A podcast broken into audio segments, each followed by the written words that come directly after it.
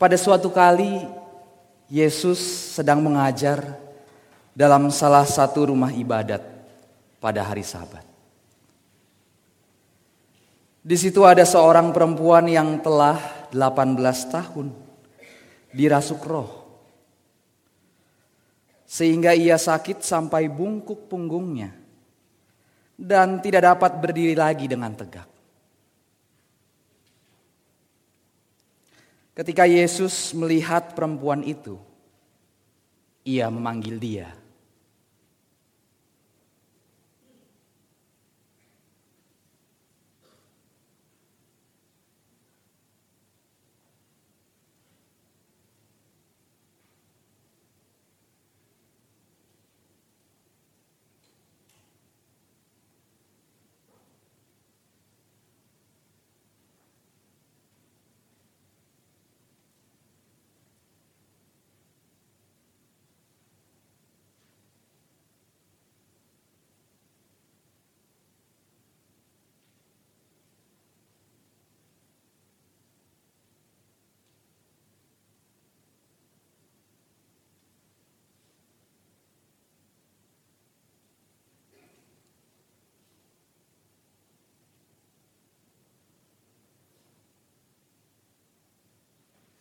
Yesus berkata kepadanya,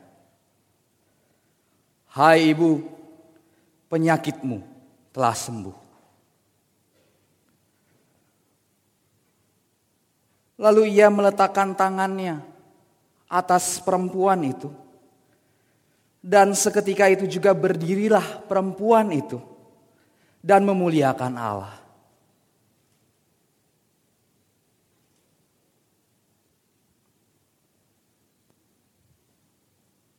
Tetapi kepala rumah ibadat gusar karena Yesus menyembuhkan orang pada hari Sabat. Lalu ia berkata kepada orang banyak, "Ada enam hari untuk bekerja. Karena itu, datanglah pada salah satu hari itu untuk disembuhkan, dan jangan pada hari Sabat."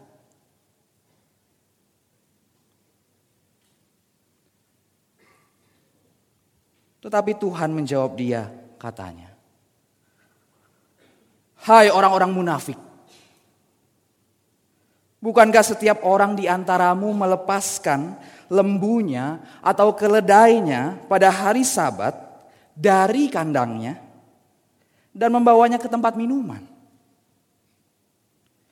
Bukankah perempuan ini yang sudah 18 tahun diikat oleh iblis harus dilepaskan dari ikatannya karena ia adalah keturunan Abraham. Dan waktu ia berkata demikian, semua lawannya merasa malu. Dan semua orang banyak bersuka cita karena segala perkara mulia yang telah dilakukannya. Hello, my friends. Good morning. Selamat pagi teman-teman semua. Now we have been journeying together with Jesus from place to place. Kita telah berpetualang bersama dengan Yesus dari tempat ke tempat. We were at the lake of uh, Gennesareth on the first day. Hari pertama kita berada di pantai Danau Genesaret. And we saw the result of what happened to to Peter where he saw himself so unclean and he said, "Get away from me, Lord." Dan kita melihat apa yang terjadi ketika Yesus berjumpa dengan Petrus, ketika dia tersungkur dan berkata, jauh pergi daripadaku, aku ini najis. He saw his unholiness. Dia melihat dirinya yang tidak kudus, but, tidak suci. But he saw also Jesus who qualified him and says, do not be afraid. Tetapi di saat yang bersamaan dia juga melihat Yesus yang mekualifikasi dirinya, jangan takut. Yesterday morning. Kemarin pagi We were with a woman. Kita berjumpa dengan seorang perempuan. We were at Simon's house. Kita di rumah Simon. And there was this woman full of shame entering into the presence of men. Dan ada seorang perempuan yang penuh dengan rasa malunya masuk ke kumpulan pria.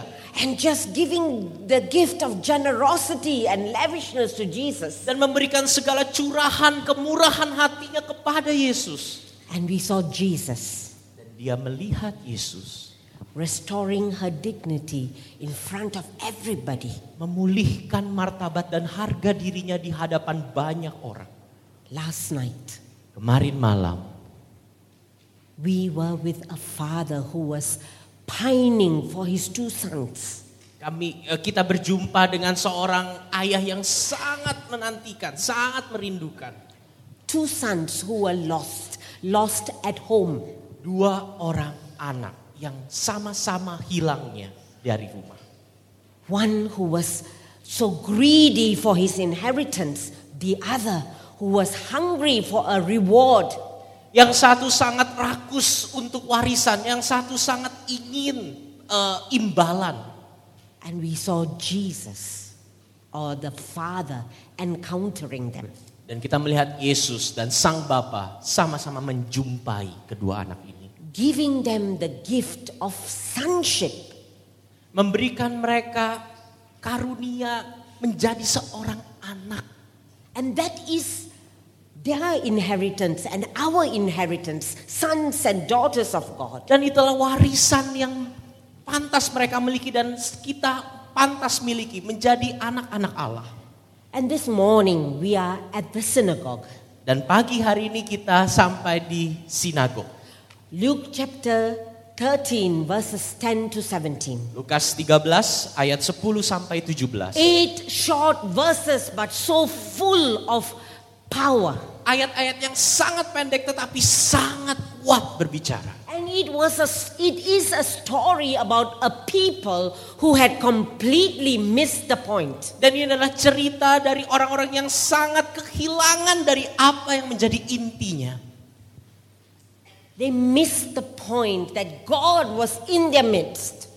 Mereka kehilangan inti bahwa Tuhan hadir di antara mereka. And I want you to think back of your own CUs. Dan saya ingin mengajak Anda memikirkan kembali PM kamu. You and your friends. Kau dan kawan-kawanmu. Those inside and those outside. Mereka yang di dalam PMK atau di luar PMK. What do you experience week after week when you meet together? Apa yang kau alami minggu demi minggu berjumpa satu sama lain? What is the point that we have missed maybe? Adakah hal-hal yang sebenarnya kita telah kehilangan intinya? I would like you to think for a while about this question I'm going to give you. Saya ingin Anda memikirkan untuk waktu singkat pertanyaan yang saya berikan. You know, usually we talk about our CU and we talk about, oh, people are not committed, people uh, do not care. Kadang-kadang kalau kita ngomongin PMK yang kita bicarakan banyak orang nggak komitmen, banyak orang kayaknya udah nggak mau peduli lagi. But right now, I do not want you to talk about the people. Tapi kali ini saya bukan mau membicarakan tentang orang-orang yang ada di dalamnya. I want us to think about what we provide for them in the CU. Apa yang tapi saya mau ngajak Anda berbicara apa yang kita sediakan bagi orang-orang itu di PMK kita. And I want us to think, what is it that we may be missing or what is it that frustrates you about your CU that you feel you're not really maybe feeding the people? Dan saya ingin mengajak saudara-saudara untuk memikirkan mendalam apa yang mungkin kita miss, kehilangan seharusnya kita berikan kepada orang-orang, seharusnya kita sediakan kepada mahasiswa, tapi kita tidak lakukan. Kita frustasi karena kita kehilangan hal itu. Because week after week we meet Karena minggu demi minggu kita bertemu, and what is happening tetapi apa yang terjadi in our midst? di dalam di antara kita? So think now for yourselves for I give you 1 minute. Pikirkan dulu satu menit untuk dirimu sendiri. What is it that we are missing or what is it that frustrates us about our CU? Apa yang kita sadar sudah hilang dari PMK kita yang membuat kita frustasi dengan kondisi yang emang kita alami. Not about the people but what we are offering them. Bukan tentang orang-orangnya tapi sebagai PMK yang kita kerjakan. So take some time to think. Ambil waktu untuk memikirkan. Now I'm going to do the same thing that uh, my sister did. I'm going to give you 90 minutes to share your story with your ni- uh, 90 minutes. oh no. Yeah, he, he, he, today he almost died of shock. I'm trying to kill him. All right, 90 seconds for you to share, and then the other person share 90 seconds. Your, your, what you're frustrated about. Teman-teman satu setengah menit, 90 detik, sharingkan berdua-berdua apa yang kau pikirkan tadi. Silakan.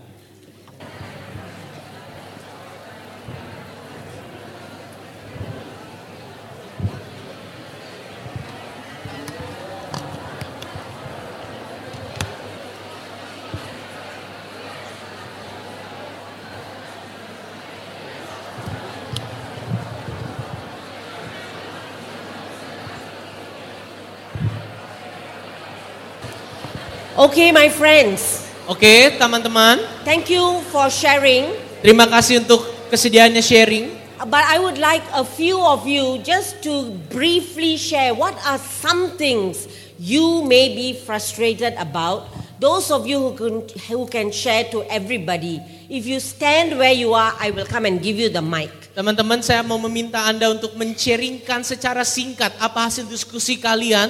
Teman-teman silakan eh, berdiri, nanti Miss Anet akan memberikan mic supaya kita semua bisa saling mendengar. And please share briefly, don't share everything. What is it you are frustrated about or concerned about? Sharingkan singkat, apa yang seharusnya kita miliki, apa yang kau frustasikan, harusnya kita bisa begini. Yang tadi dibahas itu lebih kayak yang seharusnya dilakukan itu kita pelayan pengurus punya eh, deep relationship sama jemaat yang kita layani tapi lebih banyak akhirnya cuman ngerjain persekutuan besar, ngerjain perdo tapi kita nggak tahu mereka sebenarnya butuhnya apa. Thank you. Terima kasih. We are not sure what their needs are, right?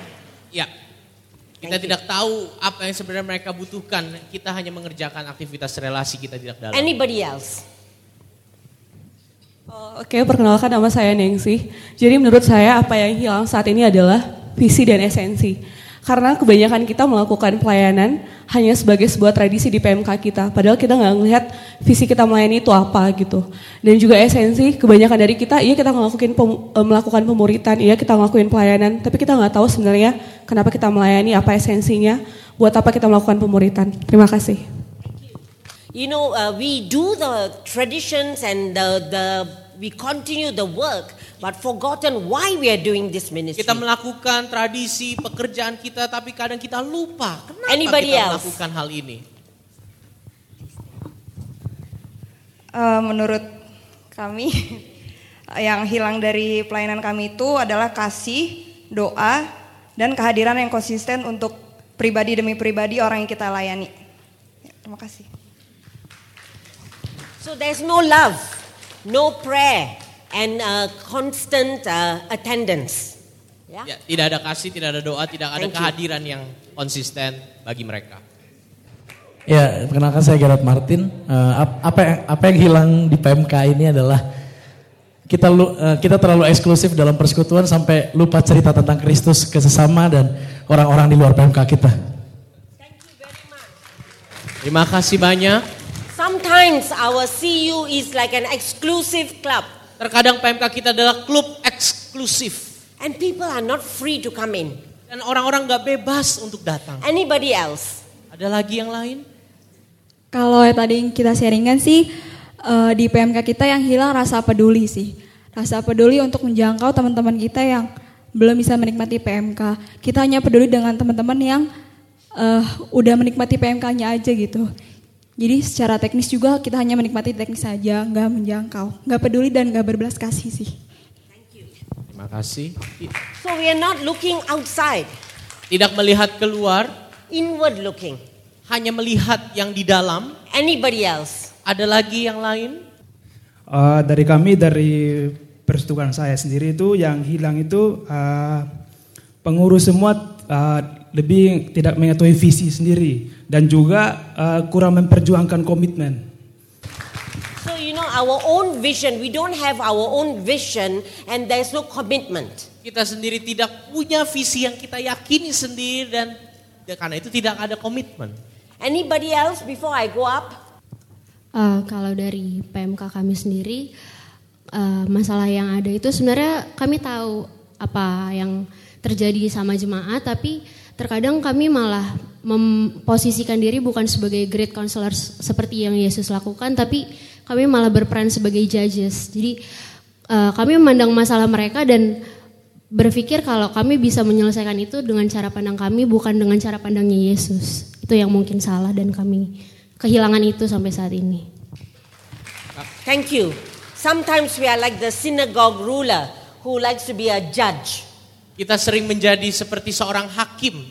And you know, we, we don't really minister to people's problems. Terima kasih untuk sharingnya teman-teman. But really, today at the synagogue, we are actually seeing how the whole synagogue may have missed the point. Tapi hari ini kita juga melihat di sinagog, kita melihat mungkin seluruh isi sinagog sudah kehilangan intinya. You know, often we stumble over religion. Terkadang kita menjadi orang-orang yang tersandung akibat keagamaan. Do you look at what was happening in this story? Apakah saudara melihat apa yang terjadi di perikop ini? It was a Sabbath day, the scriptures say. Itu itu adalah hari Sabat ketika cerita ini And for terjadi. many people, Sabbath, or like for you and I, Sunday becomes a day we just take ourselves to church. It's a routine.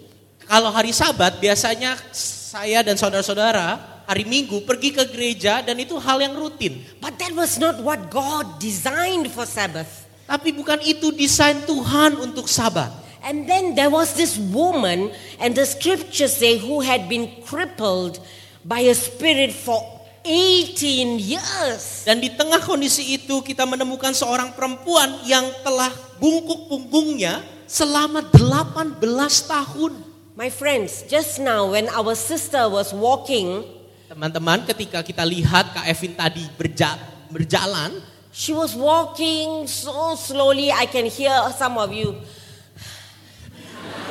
berjalan sangat lama saya bisa dengar saudara nunggunya. And that's only a few minutes. Itu cuma beberapa menit.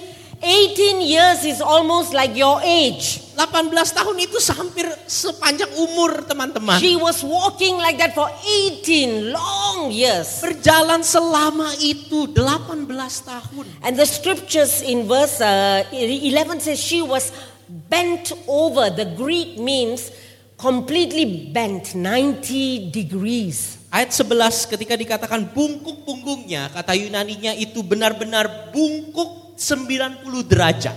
Can you picture what her life must be like?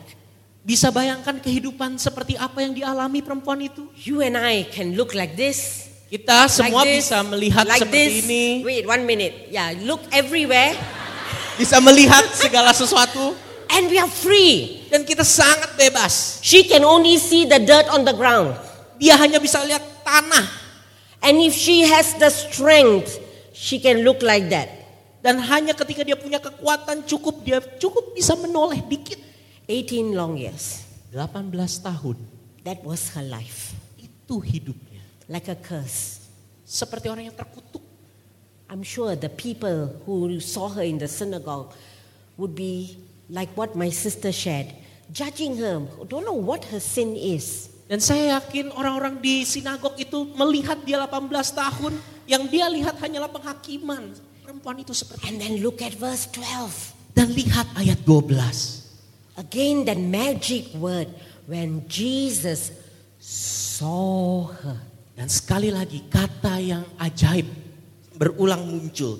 Yesus melihat perempuan itu. From day number one, this word see has been keep coming up. Dari hari pertama, kata melihat selalu muncul. He saw and it did something to him. Dia melihat dan itu menggerakkan dia. And then he said, Woman, you are set free Dan- from your infirmities. Dan dia berkata, hai ibu sekarang penyakitmu telah sembuh. You know the word set free Kata telah sembuh, telah bebas. actually is the Greek word is somebody who's untying a chain or a rope. Kata Yunani yang dipakai telah sembuh, telah bebas itu adalah kata yang menggambarkan seseorang yang melepaskan, menguraikan rantai yang terikat. Look down at this passage. Lihat terus perikop ini ke bawah. Let me finish first. Okay? Look down at this passage where Jesus is talking about, hey, you go and untie your ox and your, your, your donkey. Same word, untie. Kalau teman-teman lihat ayat 15 ketika Yesus berkata, Bukankah setiap orang di antaramu melepaskan lembunya? Kata melepaskan itu kata yang sama ketika Yesus berkata telah sembuh, telah lepas. But you know, the people sitting in the synagogue, Tapi kita tahu orang-orang yang duduk di sinagog for 18 years they saw her coming. 18 tahun terus melihat perempuan ini datang ke sinagog And you know, they had stopped seeing her. dan mereka memutuskan untuk berhenti melihat dia. They were no longer seeing the woman. Mereka berhenti tidak lagi melihat perempuan itu. I'm sure when they talked about her, they even forgot her name, that her name was Mrs. Annette. Saya yakin ketika mereka membicarakan perempuan itu, mereka bahkan juga udah nggak tahu, udah lupa siapa namanya. They just called her the crippled woman. Mereka cuma sebut orang cacat itu, perempuan cacat itu. So, you know, 18 years had numbed everybody seated in the synagogue to the, the lady's pain.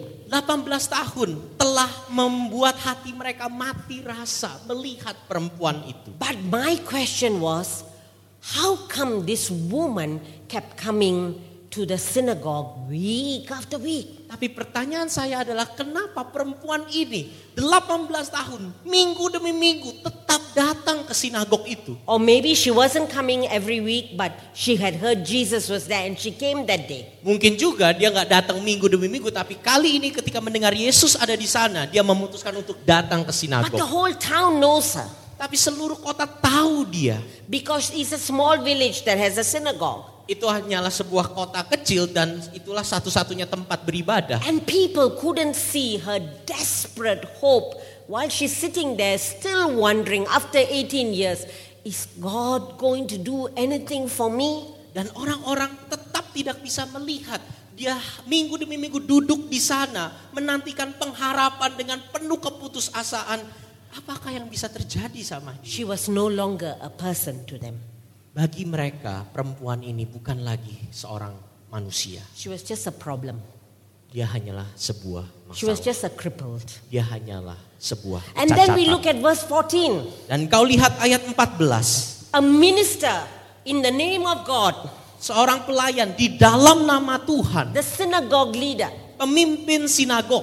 the one who is supposed to stand for God, Seseorang yang harusnya mewakili Allah. when he saw this miracle, Ketika melihat mujizat ini. he couldn't see the miracle. Tidak bisa melihat mujizat ini. He had stopped ministering all these years. Mereka telah berhenti melayani tahun bertahun-tahun.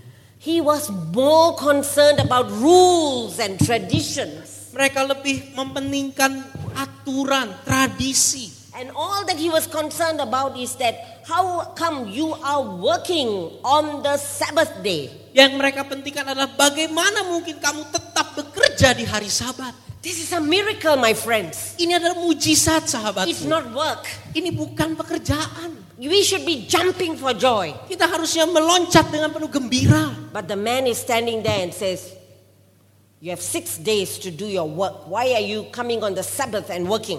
Tapi pria itu hanya berdiri dan menatap mereka dan berkata, punya enam hari lain untuk bekerja. Kenapa di hari yang ini? My friends, Sahabatku, it seems that even God needed to make an appointment with the synagogue leader in order for him to do his work. bahkan kesannya Tuhan tuh harus bikin janji dulu sama pemimpin sinagog untuk mau melakukan karyanya. I wonder if God were to walk into all our Christian fellowships, Saya membayangkan kalau misalnya Tuhan mau bekerja di antara PMK-PM kamu. would we allow him to work? Apakah kita mengizinkan Tuhan bekerja? Or does he have to make an appointment and say, I want to come on this day and do my work? Uh, Will you allow me?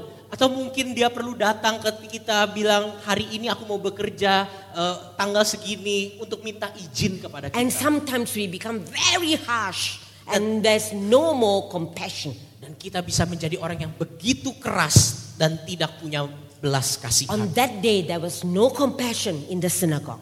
Hari itu tidak ada belas kasihan di sinagog. Sometimes we hang out a do not disturb sign in our CU, in our churches. Kadang-kadang kita memasang tanda jangan ganggu di PMK kita. We have a program to run.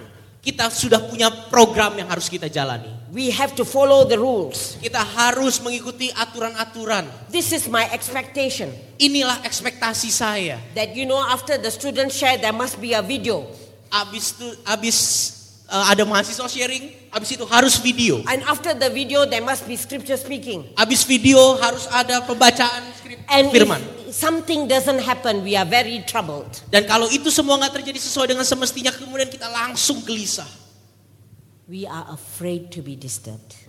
Kita sangat takut untuk So terganggu. people people come to our meetings Orang datang ke persekutuan kita, and they keep hidden their pain, their sin, their shame, their sorrow, and all the unfreedom they bring with them. mereka datang ke persekutuan kita, namun mereka tetap menyembunyikan rasa sakit mereka, dosa mereka, rasa malu, kesedihan, keterikatan mereka. It's almost like the church and the CU is for perfect people, not sinful and broken people. Sepertinya PMK hanya untuk orang-orang yang sudah sempurna, bukan untuk orang-orang yang berdosa dan yang hancur. I come from a small church Saya datang dari gereja yang kecil and we share this, the building with three, uh, uh, two other churches. dan gedung gereja kami eh, berbagi dengan dua gereja lain. I come from the English service. Saya datang di eh, ibadah yang bahasa Inggris. After our service is the Tamil speaking, Indian speaking service. Setelah itu ada ibadah dalam bahasa Ta- Tamil, I- I- India. India. And then right after them is the Chinese Dan speaking. setelah itu ibadah berbahasa Mandarin. So our service starts at 8 o'clock. Ibadah kami mulai jam 8. And by 9.30 we must finish. Dan 9.30 kita harus selesai. By 9.20 people will be standing outside already. 9.20-nya semua orang sudah nunggu di depan. So can you imagine uh, uh, the people who are ministering in the church, they're always looking outside and like trying to finish the program. Program. Dan bisa bayangkan ketika pelayan itu berusaha melakukan pelayanannya, dia sudah lihat keluar dan kita harus selesai nih, kita harus selesai nih, kita harus selesai nih. And then you know, uh, on on communion Sundays, our service is longer. So can you imagine? You're serving the communion, but you're not looking at the people. You just want to give the grape juice and the bread and finish it off. Dan kalau ada perjamuan, perjamuan kudus setiap minggu, bisa bayangkan kita begitu dituntut sama waktu, jadi tinggal bagiin roti, tinggal bagiin roti, tinggal bagiin anggur, bagiin anggur tanpa melihat bahkan orang. My church has perfected the art of saying the Lord's Prayer very fast. Our Father who art in heaven, hallowed be thy name. Blah, blah, blah, blah. Gereja kami telah me- memelajari cara mengucapkan doa Bapa kami dengan cepat. Bapa kami sudah dikuduskan namamu dalam kerjamu. And you know, when my mother used to be alive, her last two years was on wheelchair. Eh, ibu saya dua tahun terakhir ketika hidupnya itu berada menggunakan kursi roda. And in the last 10 minutes of the service, I'm not concentrating on what is happening because I'm thinking, how can I push the wheelchair as fast as I can outside the church? Dan setiap kali 10 menit sebelum ibadah saya nggak perhatiin ibadahnya. Saya mikirin gimana ini bawa ibu saya di kursi roda cepat-cepat keluar supaya nggak desak-desak, supaya nggak susah. And sometimes I think, what is really happening in our churches? Dan kadang saya berpikir, apa sih yang sebenarnya terjadi di gereja saya? One day, a student came for the Christian fellowship. I hadn't seen him for many months.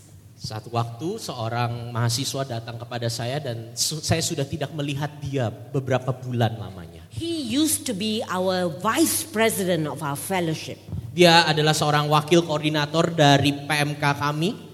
And you know, very good in playing seven musical instruments. Sangat eh, jago memainkan tujuh alat musik. He can be a very good preacher and prayer. After the, the, the preacher preaches, he will be the one who leads people in prayer. Sangat bertalenta di dalam eh, khotbah, doa setelah pengkhotbah, menyampaikan khotbahnya dia yang memimpin doa setelahnya. This is a private university. Ini adalah eh, universitas swasta So students do not dress formally. dan mahasiswa itu eh, tidak berpakaian seragam. They will wear, you know, shorts and t-shirt and come for classes and for Christian fellowship. Mereka mahasiswa itu datang dengan uh, kaos dengan celana pendek, datang ke sekolahnya untuk belajar dan datang ke persekutuan. But he was different.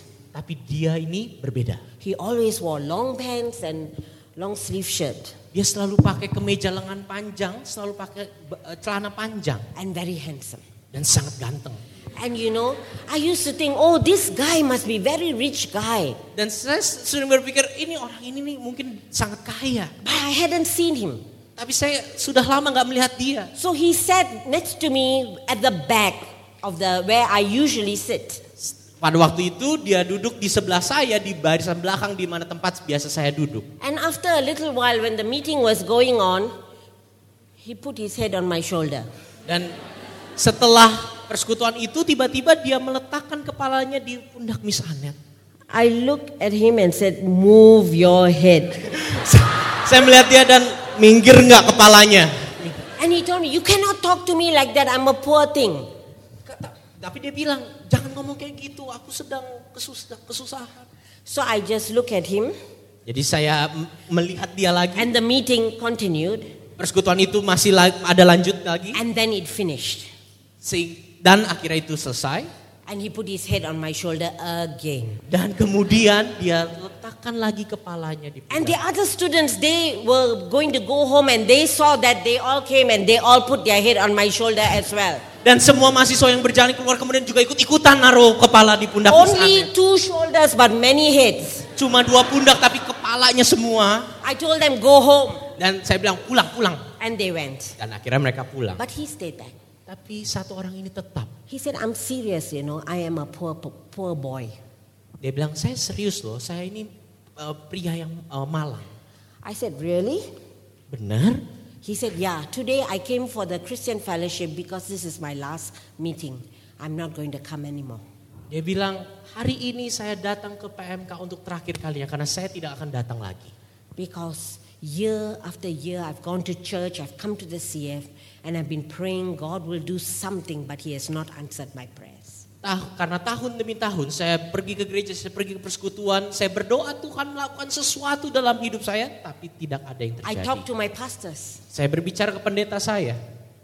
But they just told me, oh don't worry, you just pray about it and it'll be okay. But continue serving God and playing the keyboard. Pendeta saya bilang, jangan khawatir, tenang, tetap layani Tuhan, tetap percaya, terus lanjutin aktivitasmu. And he said, I can no longer do that, I don't have a heart. Dan dia berkata, saya nggak bisa lakukan itu. Saya udah nggak punya hati lagi untuk And hal then he ini. began rolling up his sleeves. Dan dia kemudian mulai menggulung lengan bajunya.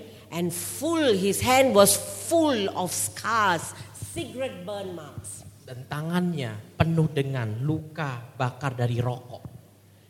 And he said, this is what happens in my house every day. Dan ini yang terjadi di rumah saya setiap hari. Whenever my father gets angry and he wants to beat my mother, I will stand and my father will take his cigarette and burn my hands. Setiap kali bapak saya marah, ingin memukul ibu saya, saya mem- membasang badan di ibu saya dan bapak saya melukai dengan I prayed, I did everything, but God doesn't seem to be answering. saya minta kepada Tuhan tapi rasanya Tuhan nggak menjawab, nggak mengubah. And what makes me so angry with God Dan apa yang membuat saya begitu marah sama Tuhan? Is that my father on Sundays is a leader in the church. Dia berkata, Bapak saya hari Minggu adalah pemimpin di gereja. Everybody respects him. Semua orang menghormati dia. But this is what happens at home. Tapi ini yang terjadi di rumah. And so there are all kinds of people sitting in our fellowship. Ada begitu banyak macam orang di dalam persekutuan kita. Just like that day in the synagogue. Sama seperti hari itu di sinagog. And they are living locked up lives. Dan mereka hidup dengan penuh terkunci. And you know, we do not see them. Dan kita sering sekali tidak melihat mereka. And verse 12 says, Ayat 12.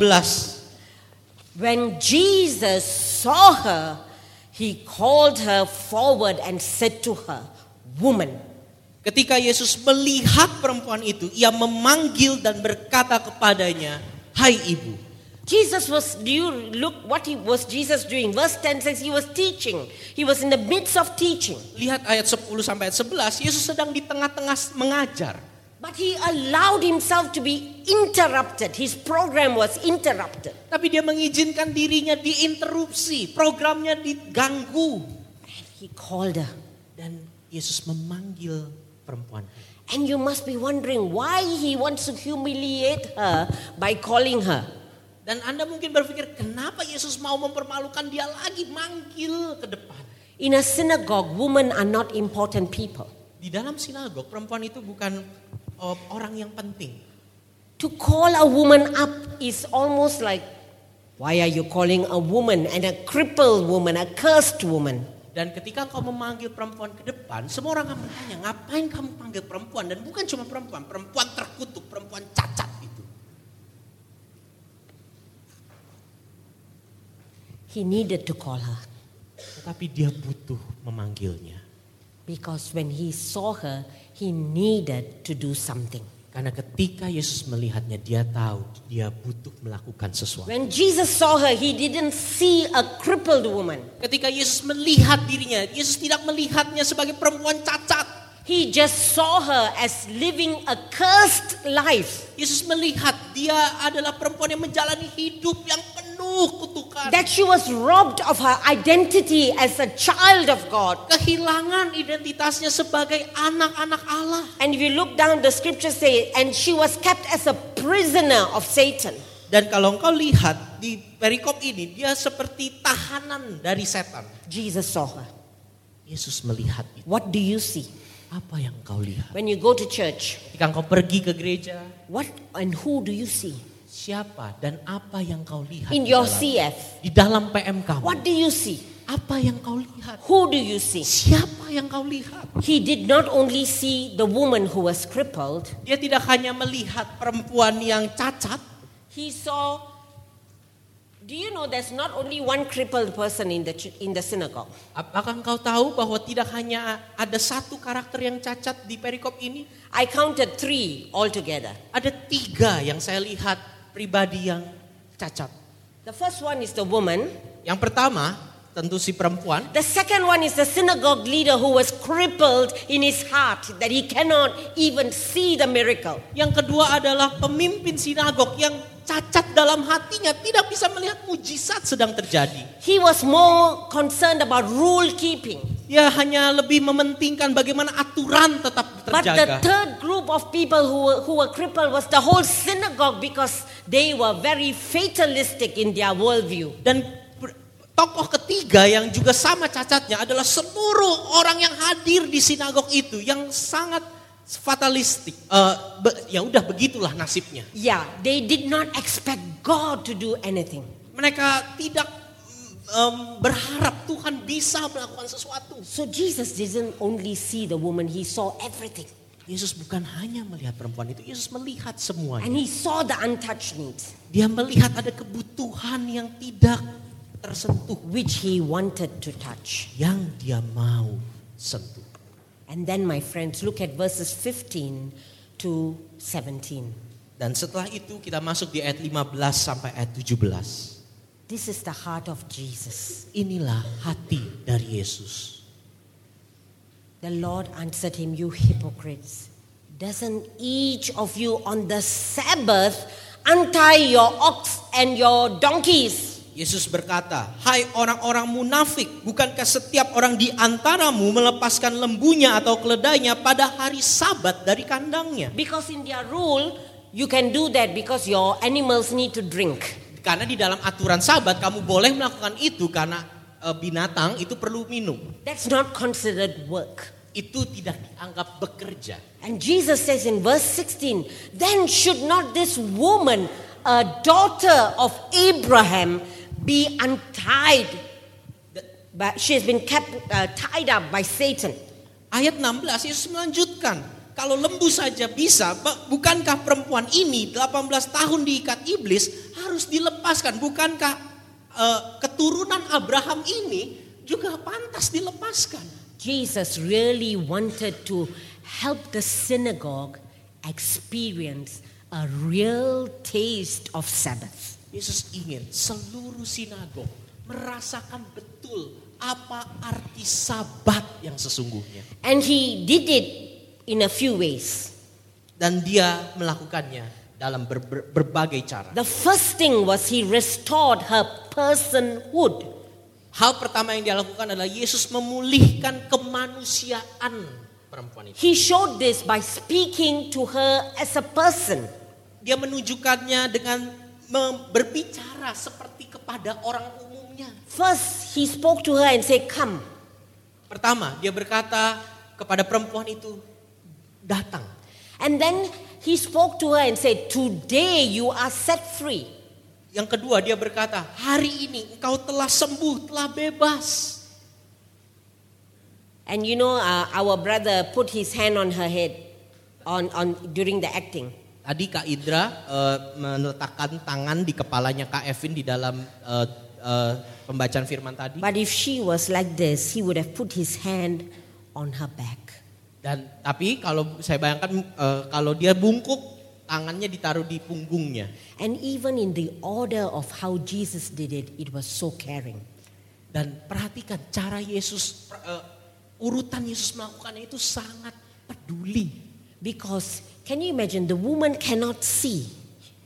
Bisa bay bisa bayangkan perempuan itu tidak bisa melihat Yesus? If suddenly a hand touches her, she will be wondering who is touching her. Kalau ada tangan yang langsung tiba-tiba megang, tentu dia akan sangat kaget. Siapa ini yang megang? That's why he spoke to her first. Woman, today you are set free. Karena itu perhatikan. Yesus ngomong dulu. Perempuan, hai ibu, And engkau then telah sembuh. he touched her because maybe she has never been touched in a long, long while because she's just a crippled person sitting there. Baru setelah itu Yesus menyentuh dia. Dan itu mungkin sentuhan yang tidak pernah dia rasakan karena selalu hidup dalam kecacatan. And that day, in front of the whole church, I mean, synagogue, he restored her dignity as a person, not a crippled. Dan hari itu di hadapan seluruh isi sinagog, Yesus memulihkan harkat dan martabatnya. And the second thing he did Hal kedua yang dia lakukan, was as he touched her, he broke the chain of her shame because you know the belief in those days was either you're sick or crippled because you did something wrong. So people would have looked on her as a shameful person. Hal kedua yang Yesus lakukan adalah dia menyentuh dan membebaskan rantai yang mengikat, rasa malu yang dia bawa. Karena pada waktu itu, kalau ada orang sakit atau cacat, semua orang berpikir itu karena dosanya, itu karena kesalahannya. And then he ministered the third thing, setting her free and healing her, giving her the real meaning of sabbath or rest or shalom. Hal ketiga yang Yesus lakukan, dia memberikan kesembuhan dan sungguh-sungguh membebaskan, memberikan shalom, damai, istirahat yang sesungguhnya. The word Sabbath Kata sabat is really rest. artinya sungguh-sungguh istirahat. And that day he gave her rest. Dan hari itu Yesus memberikan perempuan ini. A woman Istirahat. who was broken by life. Perempuan yang sangat hancur karena kehidupan. She lost 18 years of her life. Kehilangan 18 tahun dalam hidupnya. God was really showing forth his heart. Tuhan sungguh menyatakan isi hatinya. That he refused to let go of anyone of his. Dia tidak pernah membiarkan yang menjadi kepunyaannya. He refused to let the woman just be a crippled. Dia menolak perempuan itu hanya menjadi sebuah kecacatan. He calls her the daughter of Abraham. Dia menyebut memanggil dirinya keturunan Abraham. No woman, if you look at your Bibles, was ever called the daughter of Abraham except this woman. Kalau engkau melihat seluruh isi Alkitab, tidak pernah ada sebutan keturunan Abraham untuk seorang wanita kecuali di perikop ini. If I interpret this, she's a daughter of Abraham, what Jesus is saying is, she belongs to me, she is mine. Kalau saya boleh mengartikan, ketika Yesus mengatakan ia keturunan Abraham, Yesus mau menegaskan dia milikku. She's precious. Dia berharga. And how many people sit in our synagogues, in our CUs, in our churches, and don't feel precious or loved by God? Dan berapa banyak orang yang kau tahu duduk di PM kamu tapi tidak pernah merasa berharga dan dicintai oleh Tuhan. Do we have God's heart? Apakah kita memiliki hati Allah? That He looks at everybody, sinner or not sinner, and He sees us as His children. Melihat orang yang berdosa maupun bukan pendosa tetapi melihat mereka benar sama-sama adalah anak-anak Allah. And He cannot just sit there and not untie the chains that bind her. Dia tidak bisa tidak membebaskan belenggu, rantai yang mengikat. He has to deliver her from the chains of Satan. Dia harus membebaskan perempuan itu dari ikatan setan. My dear friends, Teman-teman, that day hari itu there was more than just one healing. ada lebih dari sekedar satu kesembuhan. The scriptures in verse 17 said, When he said all this, his opponents were humiliated. Ayat 17, ah, dan waktu ia berkata demikian, semua lawannya merasa malu. But the people were delighted. Tetapi semua orang bersuka cita. So that day in the synagogue, quite a number of people were healed in their hearts. Pada hari itu, banyak orang di sinagog itu sembuh hatinya. Because they saw God is at work.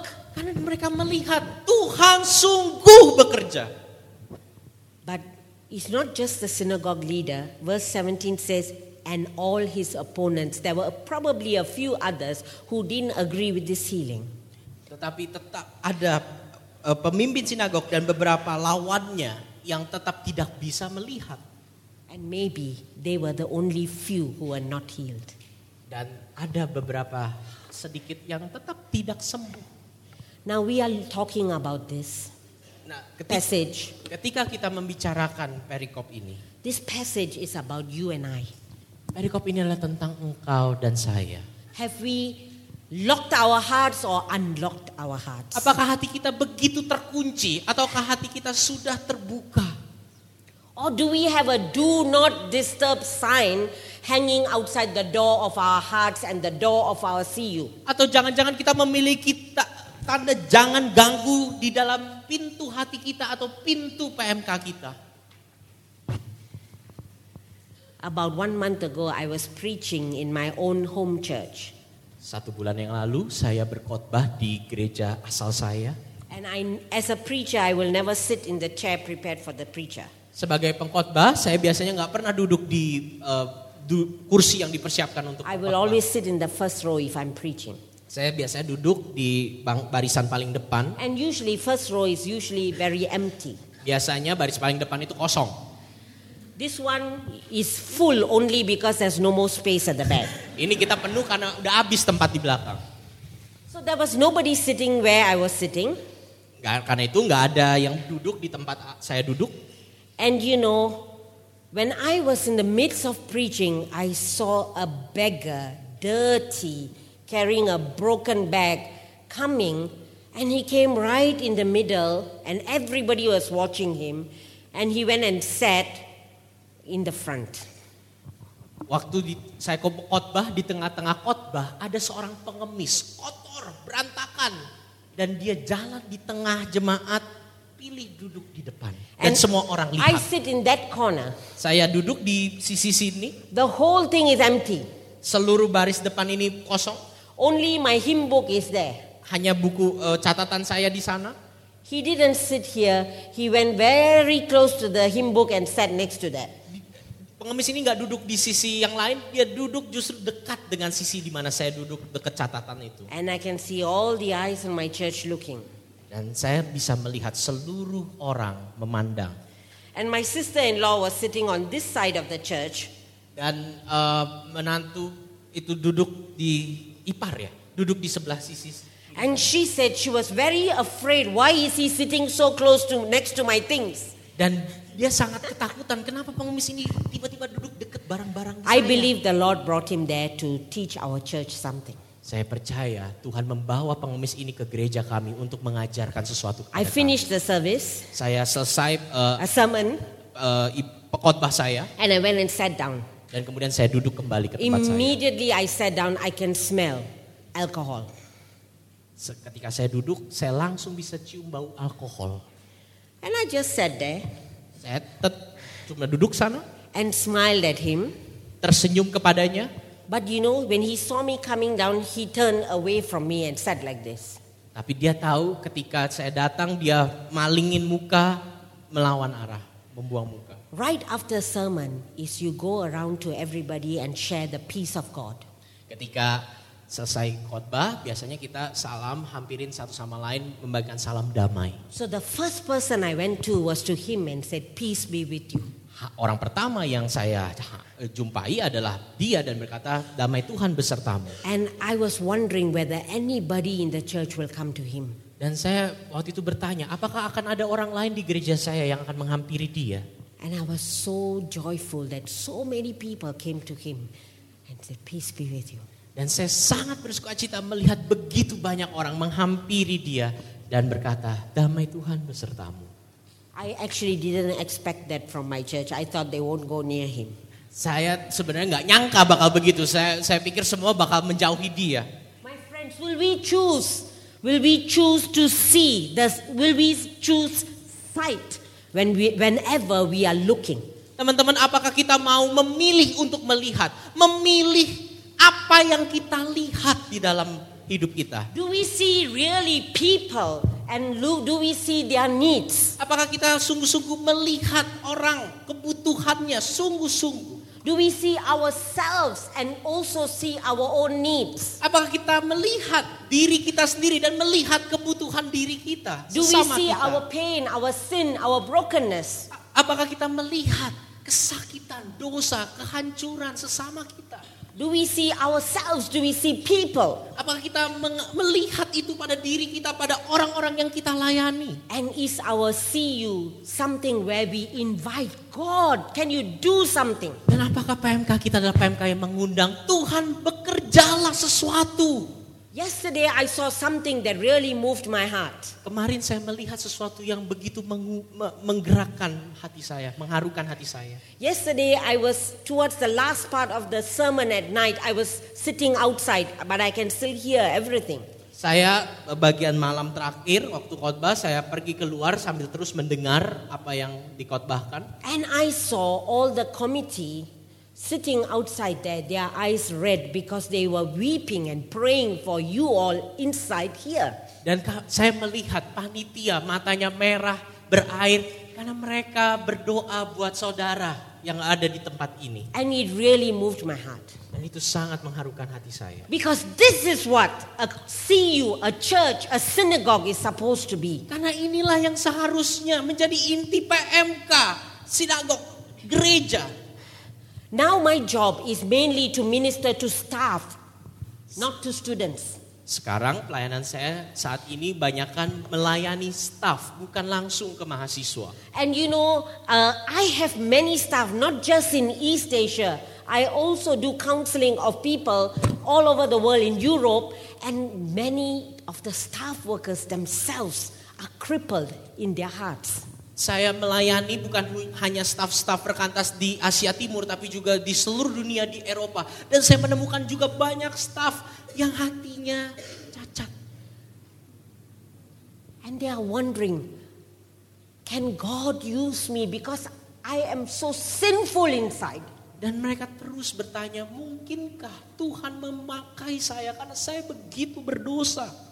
The night before I flew off, this lady was talking for two and a half hours, and we, are across different parts of the world. Sebelum pergi ke sini, saya berbicara dengan seorang perempuan dua setengah jam dan dia terpisah jauh dari saya. And she said, Please, and we, we were actually talking about this passage, and she said, I want to be free like the woman. Dan saya dan kami membicarakan perikop ini dan dia berkata, saya mau bebas seperti perempuan ini.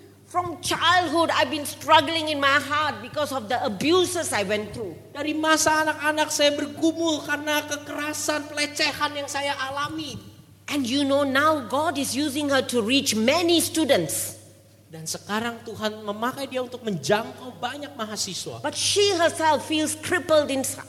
Tapi dia sendiri merasa lumpuh, cacat di dalam dirinya. And I prayed with her. Dan saya berdoa dengan dia. And you know, I will continue to journey with her. Dan saya masih akan terus berpetualang bersama dengan dia. Many of us just like to pray once and say, I pray for you already, get better.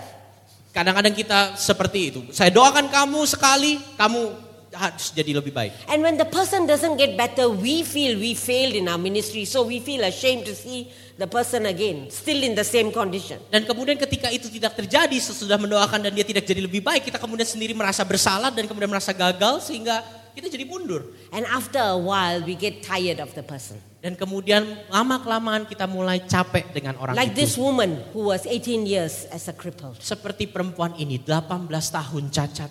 But as people of Jesus, we need to have a heart and keep praying again and again, journeying with them. Journeys with Jesus. Tetapi sebagai umat Yesus, kita mau berdoa lagi dan lagi, berjalan bersama, berpetualang bersama. So my question to us is, in our CUs, will we choose to see? Sehingga pertanyaan saya, di dalam PM kamu, apakah engkau mau menetapkan hati untuk melihat? Second, Kedua, will we choose Sabbath? apakah kita mau memilih sabat? You know, when the people were slaves in Egypt, they couldn't have Sabbath. Ketika umat Israel di Mesir, mereka nggak bisa memiliki istirahat sabat. And that's why when they came out, God said, I have given you rest. Observe the Sabbath. Karena itu ketika mereka bebas, Tuhan berkata, aku telah memberikanmu istirahat, kuduskan hari sabat, istirahat. You will find this in uh, Deuteronomy chapter 5. Kamu akan menemukan ini di uh, ulangan 5. Sabbath is a day of longing for God. Sabat adalah hari merindukan Tuhan. It's a day we seize and we wait for God to do something. Adalah hari di mana kita berhenti sejenak dan menantikan Tuhan. It's a day we look at everything in the light of God. Adalah hari di mana kita melihat segala sesuatu di dalam terang Allah. In fact, some people wanted to work on Sabbath, Bahkan ada banyak orang yang ingin bekerja di hari Sabat. but God told them, Depend on me, I will provide. Dan Tuhan berkata, percaya padaku, bergantung padaku, aku akan mencukupkan. So, you know, when they were 40 years in the desert, they gathered food every day, but on the Sabbath, there was nothing coming down from heaven. Ingat cerita ketika 40 tahun di Mesir, setiap hari Tuhan menurunkan makanan, tapi tidak di hari Sabat. Because God provided more the day before so that they will have enough to eat. Karena Tuhan menyediakan lebih, porsi lebih di hari sebelumnya, supaya mereka cukup untuk hari So, Sabat. real Sabbath is about depending on God to act. Jadi sahab- sabat yang sejati adalah bergantung kepada Tuhan bahwa Tuhan akan bertindak. So, as we study, do Bible study in our CUs, Ketika kita melakukan PA, belajar Alkitab di PMK kita. I hope it's not just about getting more knowledge. Itu bukan cuma sekedar mendapatkan pengetahuan-pengetahuan lebih. You know, often we stand over the Word of God like as if we are the master of the Word. We can study God's Word. Terkadang kita ber- berdiri di depan firman Tuhan, ber- bertingkah seolah-olah kitalah tuan dari firman Tuhan. Saya bisa mempelajari firman. But actually, we should stand under the Word and allow God's Word to search us and study us. Tapi seharusnya kita berdiri di bawah firman Tuhan, mengizinkan firman Tuhan memelajari diri kita, menilik hidup kita. What are we doing? Apa yang kita Are we lakukan? studying or being studied by God's Word? Apakah kita mempelajari atau dipelajari oleh firman Tuhan? Because if really we are being studied by God's Word, God will be moving in our CUs. Karena ketika kita sungguh-sungguh ditilik, dipelajari oleh firman Tuhan, Tuhan sungguh-sungguh bekerja dalam hidup dan And antara kita. Hal terakhir, Will you choose shalom? apakah engkau memilih shalom? The CU is open for everybody. PMK terbuka untuk semua orang. And the word shalom Kata shalom means this Berarti ini all the pieces of our lives, pecahan-pecahan hidup kita God will make it whole. Tuhan akan memulihkan. Wholeness. Utuh. That is the meaning of real shalom. Itulah arti shalom. And are our CFs and CUs places of shalom for people who are broken, struggling, who are thinking of committing suicide? Dan apakah PMK kita menghadirkan shalom bagi orang-orang yang hancur, yang bercah, yang ingin bunuh diri? My journey with the Lord has been for many years. Perjalanan saya bersama Tuhan telah melewati banyak tahun-tahun. And there have been many, many tragedies in my life as well. Dan banyak tragedi dalam hidup saya. But I know a God who refused to allow me to remain crippled. Tapi saya mengenal Tuhan yang menolak untuk meninggalkan saya tetap menjadi seorang yang cacat. And as I come to Him, I look at my friends and I say, I do not want them to remain crippled. Dan ketika saya datang kepadanya, saya juga bertanya, Tuhan, bukankah engkau juga mau mereka juga tetap tidak tidak cacat, berubah. And that is what the vision of CF is about. Dan bagi saya itulah visi PMK. The Word of God doing its work in our lives. Firman Tuhan bekerja di dalam hidup kita As we as a church begin to expect God to work. Dan dari situ sebagai komunitas kita mulai menantikan Tuhan bekerja. I would like to end with this last video. Saya ingin meng- Volume video. please.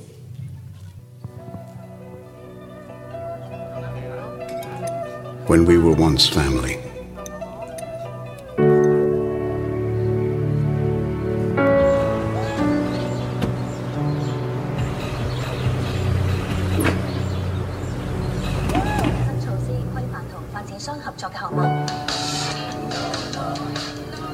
The times we shared.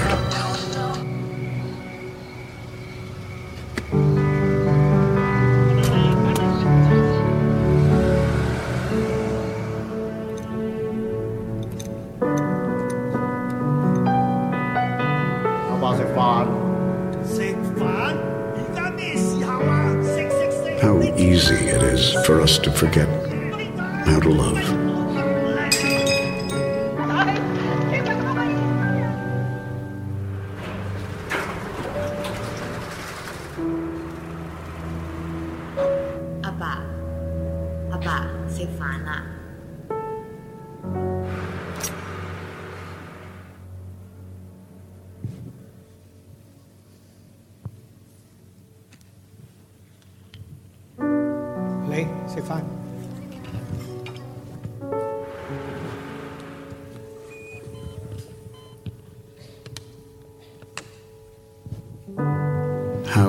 Easy it is for us to forget how to smile.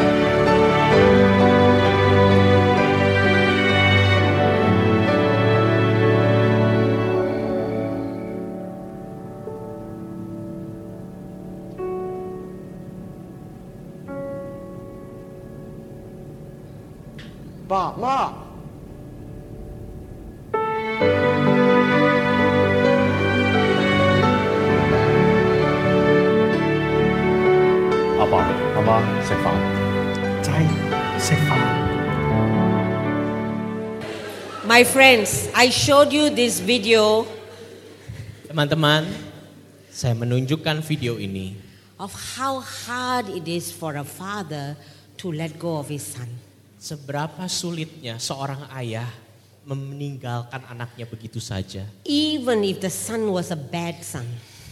Meskipun bahkan anaknya itu anak yang jahat. When his son was in trouble, he carried him and taught him to walk again. Ketika anaknya dalam masalah, ayahnya itu mengajar lagi berjalan. And if this can be done by a human father, what about your heavenly father and my heavenly father? Dan jika ini bisa dilakukan oleh ayah duniawi, bagaimana dengan Bapa sorgawi? He calls us the sons and daughters of Abraham. You are mine. Dan dia memanggil engkau dan saya anak-anak Abraham, engkau milikku. And he refused to let us go. Dan dia menolak untuk meninggalkan He will kita. walk into our synagogues and says, "Be healed." Dia akan datang ke persekutuanmu dan berkata, sembuhlah. He will teach us to walk again. Dia akan mengajar kita berjalan lagi. And not just you, all our friends. Dan bukan cuma engkau, seluruh sahabat-sahabatmu. If this is our God, then what about us? How can we be any different?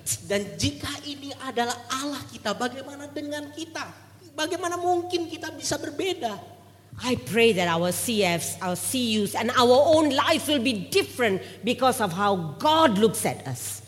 Saya berharap PMK kita, hidup kita bisa menjadi berbeda karena apa yang Tuhan Let's lihat pray. di dalam kita. Mari kita berdoa.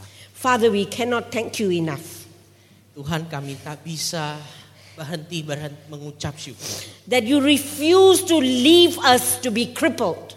Bahwa engkau menolak meninggalkan kami cacat begitu saja. You refuse to allow us to be judgmental. Engkau meni, engkau tidak ingin meninggalkan kami terus menjadi orang yang Just sering to menghakimi. follow programs. hanya untuk mengikuti program begitu saja.